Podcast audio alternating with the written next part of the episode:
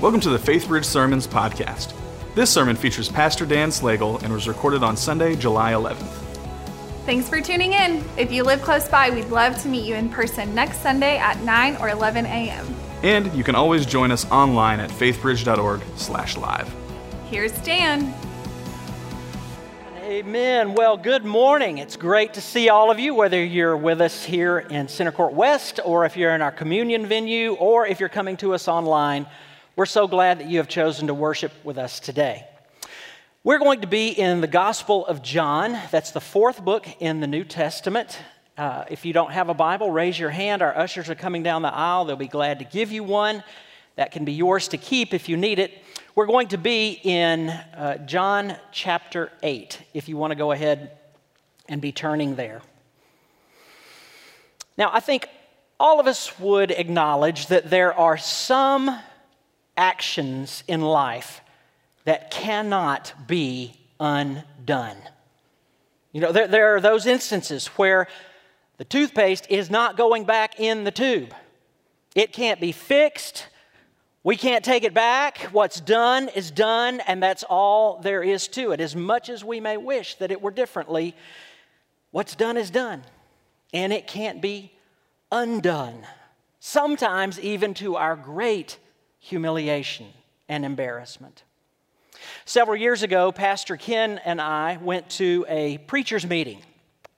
Doesn't that sound like a barrel of monkeys? Uh, there were about a hundred or so in attendance, and before we arrived, the convener of the meeting had set up a bunch of round tables uh, for us to uh, have lunch on. But before we were seated, he said, uh, Here's the deal I want you to sit at a table with people that you don't know. So, Pastor Ken and I went our separate ways, and uh, I found myself uh, sitting next to a guy who is probably one of the funniest human beings I think I have ever met. I mean, this guy was a scream. From the moment we sat down, he's just got everybody laughing their heads off. Before lunch was brought out, they had set out glasses of uh, ice water and tea. And at one point, shortly after I sat down, I, I took a big old swig of iced tea, and this guy made some crack, and I spewed tea all over him. I mean, his face, his shirt. He took an iced tea bath. You talk about something that could not be undone. And of course, I, you know, embarrassed as I could be, I immediately jumped up. I'm apologizing. I'm handing him my napkin, you know, offering to pay for the cleaning of his shirt. Fortunately, he was very good natured about it. He's just like, hey, hey, it's no, no problem. No worries. Probably half my fault for cracking a joke when I did. Well, for some reason, up to that point, we had not introduced ourselves. And uh, he stuck out his hand and he said, By the way, nice to meet you. My name's Joe Blow. And in a moment of utter inspiration, I stuck out my hand and said, It's so nice to meet you too. My name is Ken Werlein.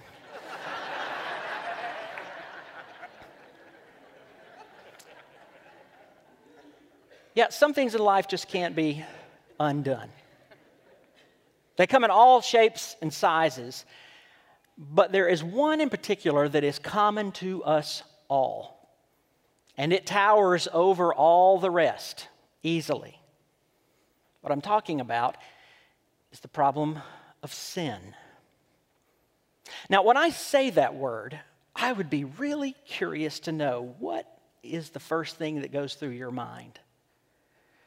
Uh, bad behavior, immorality, dishonesty, an angry God, hellfire, brimstone, uh, maybe a big eye roll. Maybe you think, oh, brother, that's just something the church came up with to rain on everybody's parade. I imagine there are any number of definitions of sin out there. But it's real. Now, maybe you're also thinking to yourself, Pastor Dan, sin today, really? I mean, today finally is the day I've managed to get my friend to come to church with me and you want to talk about sin, well, yeah, I am. Sorry. But I'm confident that uh, we're going to talk about it in a way that won't be embarrassing to you, and I, I don't think it will dissuade your friend from ever coming back to church. No, my goal this morning is not to frighten anybody. I'm, I'm not trying to twist anyone's arm.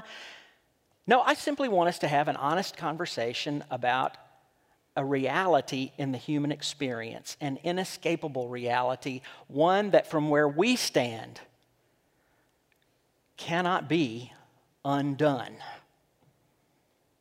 It's no overstatement to say when we consider the reality of sin, we have got a problem. Now, to guide our thinking, we're going to look at a story from the eighth chapter of John, beginning in verse 1. Jesus went to the Mount of Olives. At dawn, he appeared again in the temple courts where all the people gathered around him, and he sat down to teach them. The teachers of the law and the Pharisees brought in a woman caught in adultery. They made her stand before the group and said to Jesus, Teacher, this woman was caught in the act of adultery. In the law of Moses, we are commanded to stone such a woman. Now, what do you say? They were using this question as a trap in order to have a basis for accusing him. But Jesus bent down and started to write on the ground with his finger. When they kept on questioning him, he straightened up and said to them, If any one of you is without sin, let him be first to throw a stone at her. Again, he stooped down and wrote on the ground. At this, those who heard began to go away one at a time, the older ones first until only Jesus was left, with the woman still standing there. Jesus straightened up and asked, Woman, where are they? Has no one condemned you? No one, sir, she said. Then neither do I condemn you. Go now and leave your life of sin. We'll get to the story in just a moment, but uh, to begin with, I want to define sin, just so that we're all on the same page. What do we mean when we're talking about this thing called sin? Well, for starters, I suppose you could say it's something that we do not like to talk about. Uh, it ranks right up there with politics and money and religion in general. You just don't bring those kinds of things up in polite company. Um, you might try at your next dinner party to make sin the topic of discussion and see how that goes over. But to be more precise, I really like the definition that um, a pastor from the City Church of New York, Pastor Susie is her name, I really like the definition that she provides. She defines sin as anything less than God's ideal. Anything less than God's ideal. And she roots this definition in creation, in the creation story. You'll recall back in the book of Genesis, when God created the world, He created it perfectly. Everything about it was just as it should be. It truly was the ideal habitat for humanity. Perfect in every way, ideal for humans to enjoy relationships with one another, to enjoy an unbroken relationship with God, to flourish, to fill the earth as God commanded. Everything about it was just right. And God had only one request as He placed Adam and Eve in that creation. And His request was that they would live in this land of perfection according to His design, His ideal design which, if you think about it, doesn't really seem all that unreasonable. I mean, after all, He created it. Surely, as the designer, He knows how it's going to work best. So just live according to my design and all will be well. If you choose not to, things won't be so well. And as we know, unfortunately, our first parents, Adam and Eve, chose to live according to their own design, which was far less than God's ideal. And in that moment, sin entered the world. And we've been dealing with it ever since. We live in a broken world filled with broken people. And the evidence of sin is all around us. God's word gives testimony to the reality of it. For example, God's ideal is that in marriage, a man and woman come together and live in faithfulness together all the days of their lives. He even underscored this by, by putting the proscription in the Old Testament, one of the top 10, thou shalt not commit adultery. God's ideal is for couples to remain faithful. But in our story, the woman and her unnamed partner took matters into their own hands and decided, no, we're going to live according to our own ideal. The Pharisees really weren't much better off. God's ideal for human relationships in general is that we treat one another with the same characteristics of the Holy Spirit things like love and peace and patience and kindness and goodness. But they were demonstrating anything but those things to this woman. They didn't care about justice or righteousness. They simply wanted to use this woman for their own evil purposes to try and trap Jesus. They had a different ideal about how human relationships ought to work. We can bring the notion of sin home, though. We don't have to go to the Bible for examples. When I was a teenager, uh, one day I broke the laces uh, on a pair of boots that I owned. So I went to a big box store to get a replacement pair and wandered up and down the aisles, could not find the right laces anywhere. Even more frustrating, I couldn't find anybody in that whole store to help me. It's like they were all purposefully hiding from me. Getting more and more frustrated, I decided, well, I'll just have to look somewhere else. But as I'm leaving, I suddenly see a, a pair of display boots, not in a box, just there on a stand. And those boots have the perfect laces that I need. Well, I think to myself, they're probably not going to sell me the laces without the boots. So I took a good look that way, and a good look that way, stuffed them in my pocket, and walked right out of there. And of course, I justified it to myself. I rationalized, ah, you know, it, they're a big company, they're a big store. They're, they're not going to miss a measly little pair of laces, are they? Never mind that God's ideal for all transactions is honesty. And yet I had a better design. I had a better idea. I chose expediency over honesty. And just like the woman in our story, and just like the Pharisees, in that moment, when I chose something less than, I stepped in to sin. It doesn't matter whether we're talking about adultery or laces, sin is sin, and there's no getting around it. And it has the same ultimate impact in our lives. It wreaks the same havoc in our lives. But we become masters of denial. If you were able to take a moment by moment, day by day, year by year inventory of your entire life, I bet you would be surprised at the number of times that you were able to rationalize, to justify, to deny, to just put the whole notion of sin out of the picture because it's not a pleasant thing to think about. Better just to pretend like it isn't there than to acknowledge it. But that would be like MD Anderson suddenly announcing, We have decided that there is no such thing as cancer, and we are shutting all operations down tomorrow. Would that make cancer go away? No.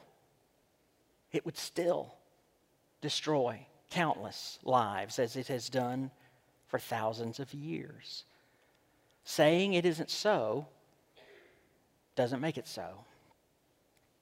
No, we've, we've got a problem, friends, and it's called sin.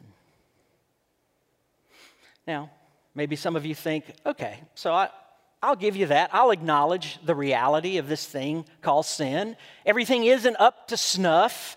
Nobody's perfect. I get that. But why is it such a big deal?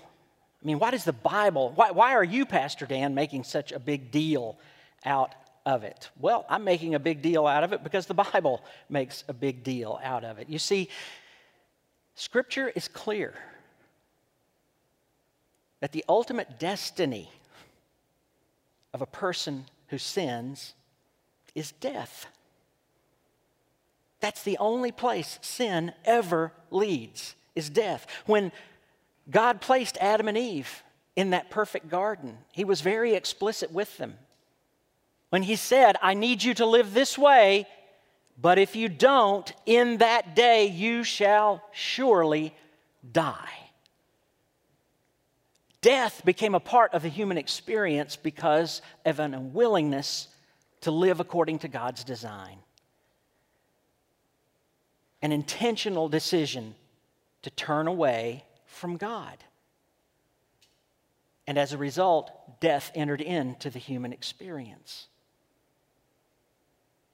Why would that be? What's the necessary connection? Well, it's really rather simple. God, of course, as the creator, is the source and the sustainer of all life. The only reason we exist is because He wants us to. The only reason there is anything at all is because God has declared it to be, to exist. And if we choose to separate ourselves, disconnect ourselves from the source of life, what's the alternative? Death. Death. But we're getting just a little bit ahead of ourselves. You see, that's the end result. But far, far, far before we die, sin is doing a destructive work in all of our lives. Sin is about destruction and decay. It's never about working for our good. Not only do we separate ourselves from God, the source of all life, but sin separates us from one another. It is the destroyer of relationships, it is the destroyer of everything that we hold to be precious, hopeful, meaningful, purposeful.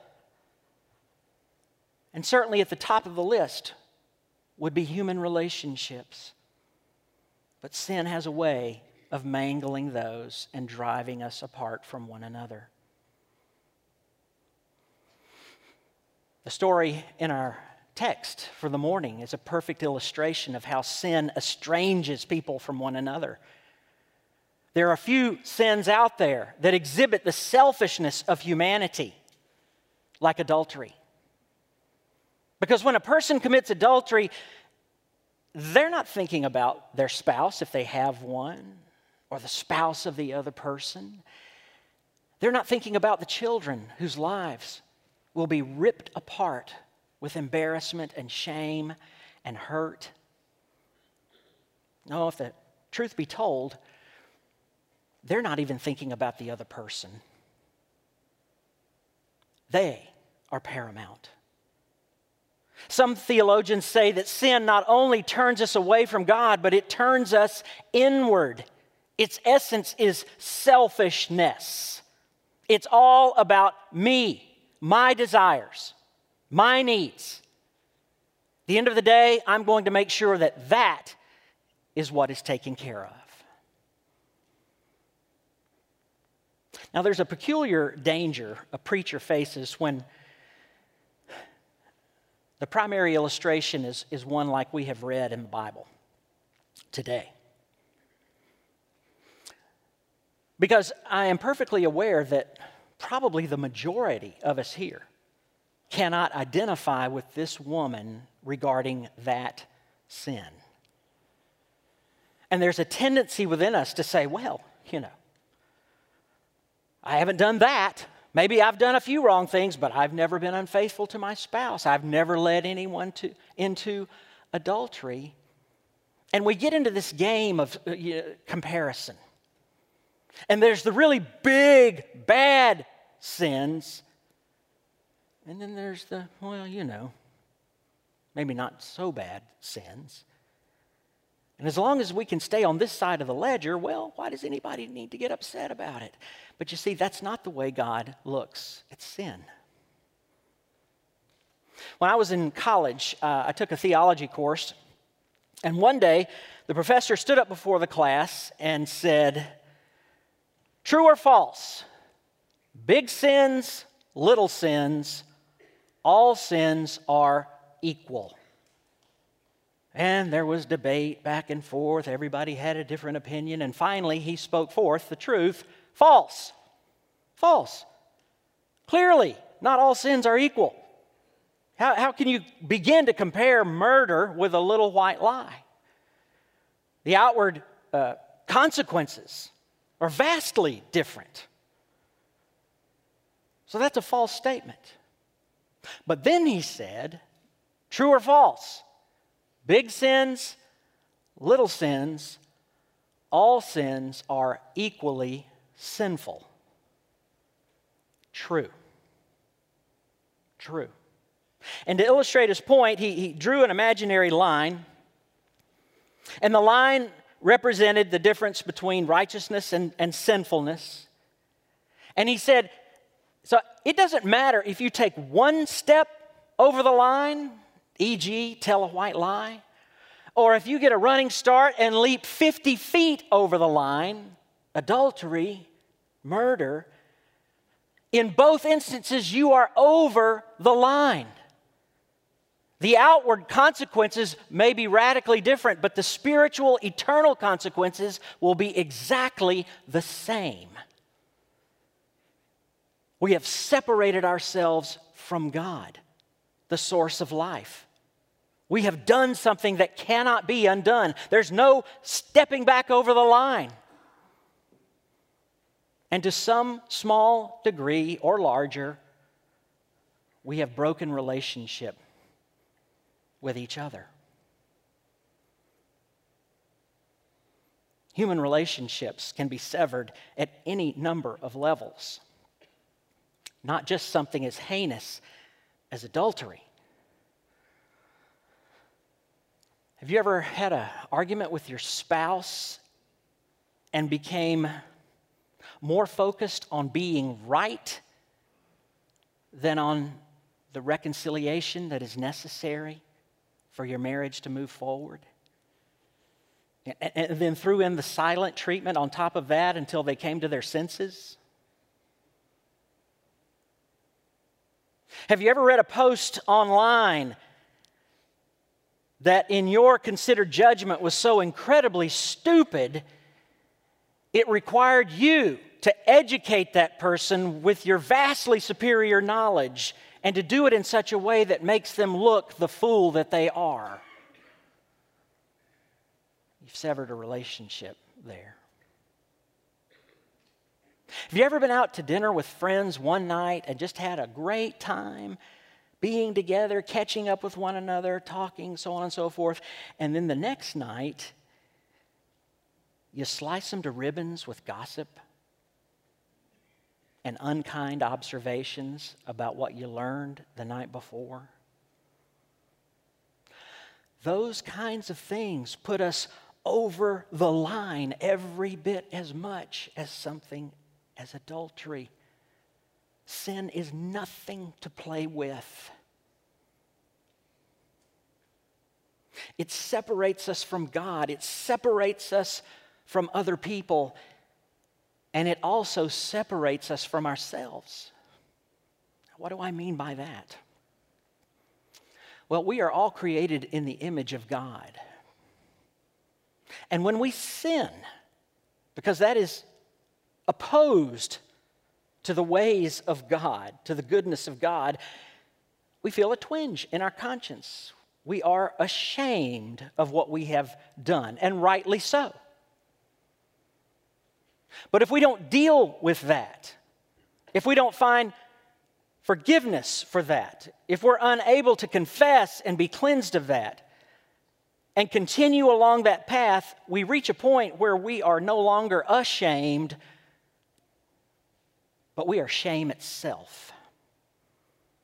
We not only feel bad about what we've done, we feel bad about who we are. And it can reach a point where the person in the world that we loathe the most is the one in the mirror. I would challenge you the next time you're doing a mindless sort of task, washing the dishes, mowing the lawn, going for a drive, you know, where your mind is free to wander. What's your self talk? Are you telling yourself things like, wow, you are amazing? You are so awesome. You are so godly. You are so good. I, I'd be surprised. Sin has a way of bringing up in those moments the things that we regret, sins that have hurt others, embarrassed us, and it makes us want to disconnect from ourselves, disown ourselves. I, imagine when you were listening to me read this story, you, you began to develop a, a, a mental image of what that scene looked like. You could probably see the woman standing there in some sort of public square with a gathering crowd, angry Pharisees behind her, pointing the finger, condemning, and Jesus standing in front of her. That's, that's the image that I have. I wouldn't be surprised to hear that that was yours as well. But I'd be willing to bet you did not imagine the woman standing in front of Jesus, proud, head held high, defiant, looking Jesus right in the eye. No, I imagine your image of the woman was probably a lot like mine. A very frightened individual wrapped in shame and terror. Not looking Jesus or anyone else in the eye, but simply looking down and wishing, hoping that somehow this would all go away, filled with shame. If we were honest, I think every one of us could say we've been in that place. Maybe it wasn't adultery, maybe it wasn't public But on some level, we've all felt that sting of embarrassment and rejection and unworthiness. Sin is not about our good.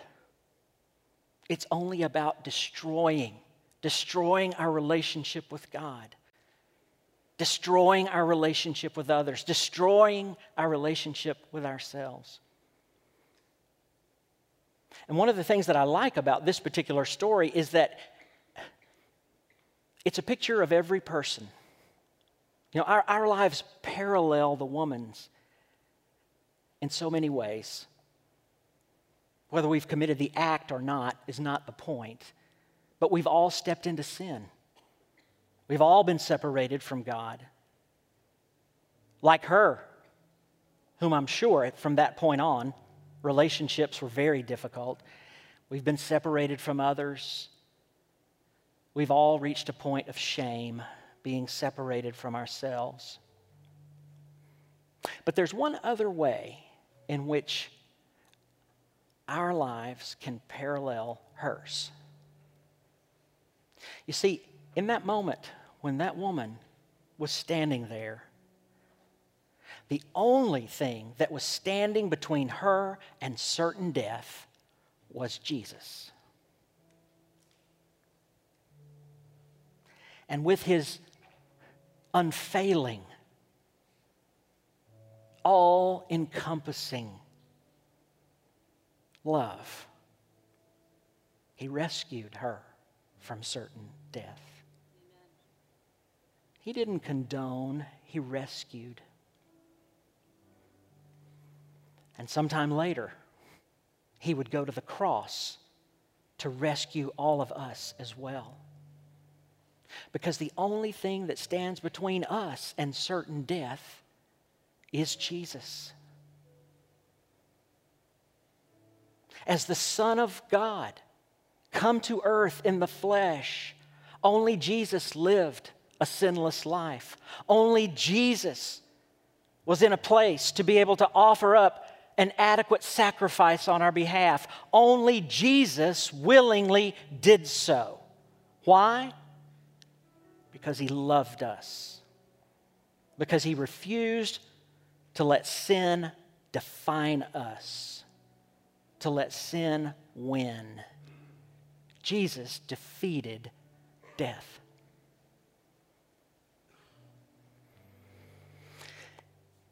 In just a moment, I want us to uh, pray together